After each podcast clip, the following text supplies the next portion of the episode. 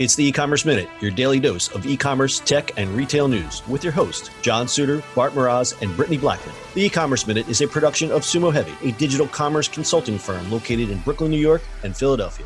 Find us on the web at sumoheavy.com. It's e-commerce minute episode 690. In today's episode, Winery uses dogos for contactless delivery. We figured you guys could use a happy story for a change. Dogs have historically been trusted with important responsibilities. When you think of the large St. Bernard breed, you think of the little barrel they wear around their necks to bring brandy to people when they're cold. All right, so that story might be a bit of a myth, but it's no myth that dogs are actually pretty helpful critters, which is why it's no shock that they found a way for them to help out during the COVID 19 pandemic. Stone House Urban Winery in Hagerstown, Maryland has introduced its social distancing delivery solution. They've added a delivery dog named Soda Pup to its staff. Soda Pup is a 75 pound brindle boxer with all the breeding necessary for curbside service, plus horsey saddlebags and a vest with two pouches. But fear not, he doesn't work the streets alone. The winery puts someone on dog patrol who is in charge of letting pup happy customers know to not give soda snacks other than ice cubes. Sorry, soda.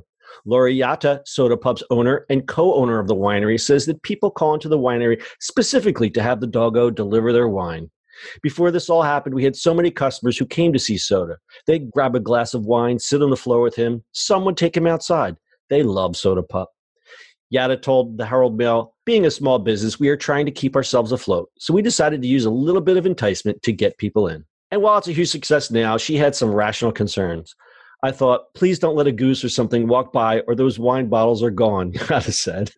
But winos beware. The 11 year old pooch only carries two bottles of wine at a time, which, on the bright side, means you'll see plenty of him. Good dog. Good doggo.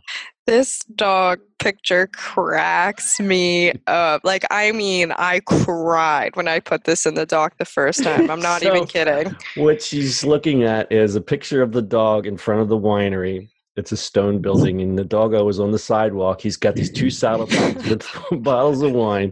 But boxers always have this like weird look on him. You don't know if they're happy or sad. He's looking right at the camera, like he's on so a mission. looking mean. He's looking mean, but and it looks like he's an older dog too. He's just looking right at the camera. He's like, "I'm here to Oh. deliver your wine." he looks so menacing.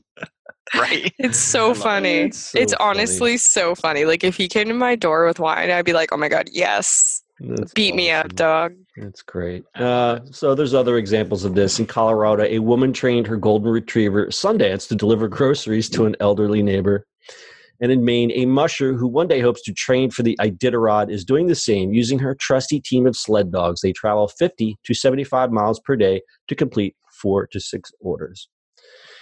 Pretty cool. That is cool. I never would have thought that dogs would be utilized so much. But I guess if we think about olden times when things were wild, dogs did stuff. That's right. I have my little Bichon poodle. She has a little thing. She has one of the barrels around her neck. It's, it has coffee in it, and I ring my bell, and she comes running with coffee in the morning. Only good for for doorbells. That's it. That's what she's good for. doorbell. that's that's more the truth. It's when the doorbell rings, then I know my crap from Amazon is here. Don't hear that ringing so much anymore. Aw. Nobody's going anywhere. Nobody's True. going anywhere. Speaking of, So- I put gas in my car like two months ago. I, Oh, I know. like, I know. I was like, should I wash my car? I'm like, "Eh, what's the And the problem is like there's there's just the, the price of gas is so low right now. Yeah, that well, uh, you know, it's the the funny analogy somebody wrote. It was like gas is like a dollar fifty a gallon. Everyone's hair is long. It's like it's the seventies all over again. Perfect. That's Bell. Okay. Uh, so we're seeing other wine companies reach out and help. Victor, New York-based Constellation Brands, one of the country's largest wine companies, kicked off its fundraising with a 2.5 million commitment, with one million dollars earmarked for the Restaurant Employee Relief Fund, launched by the National Restaurant Association. And Ernest and Julio Gallo, makers of that fine jug wine that you drank in the woods as a teenager, is also spreading the love and announced a $300,000 pledge from its Barefoot brand. That's the choice of wine moms across the country. They have a $300,000 pledge from its Barefoot brand to the Children of Restaurant Employees, otherwise known as CORE, which is providing assistance to the families of food and drink pros who have been diagnosed with COVID 19. And finally, Santa Barbara winemaker Alicia Moore of Two Wolves, whose primary source of income has been selling 90 million records and touring under her stage name Pink, contracted the disease and recovered. That's Pink. Her real name is Alicia Moore, in case you passed over that and wasn't paying attention. She's now pledging $1 million to the Temple University Hospital Emergency Fund and Mayor's Fund for Los Angeles. Go Pink. I love her. Go Pink. come on, you gotta love Pink. She's awesome. She's an icon for sure. An icon, yes. I was waiting for you to chime in. All right, close a little stat time.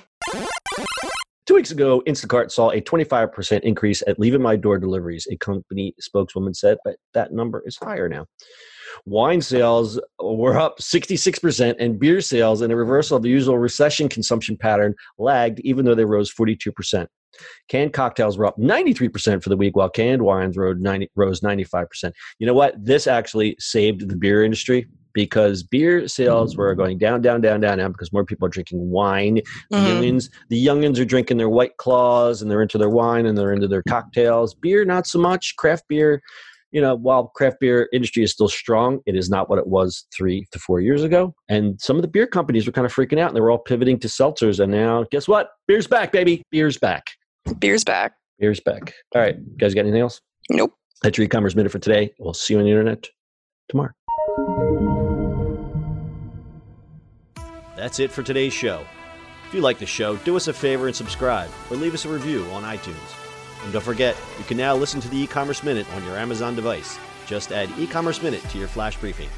And finally, if you have a comment or suggestion or just want to say hi, find us on social media at Sumo Heavy.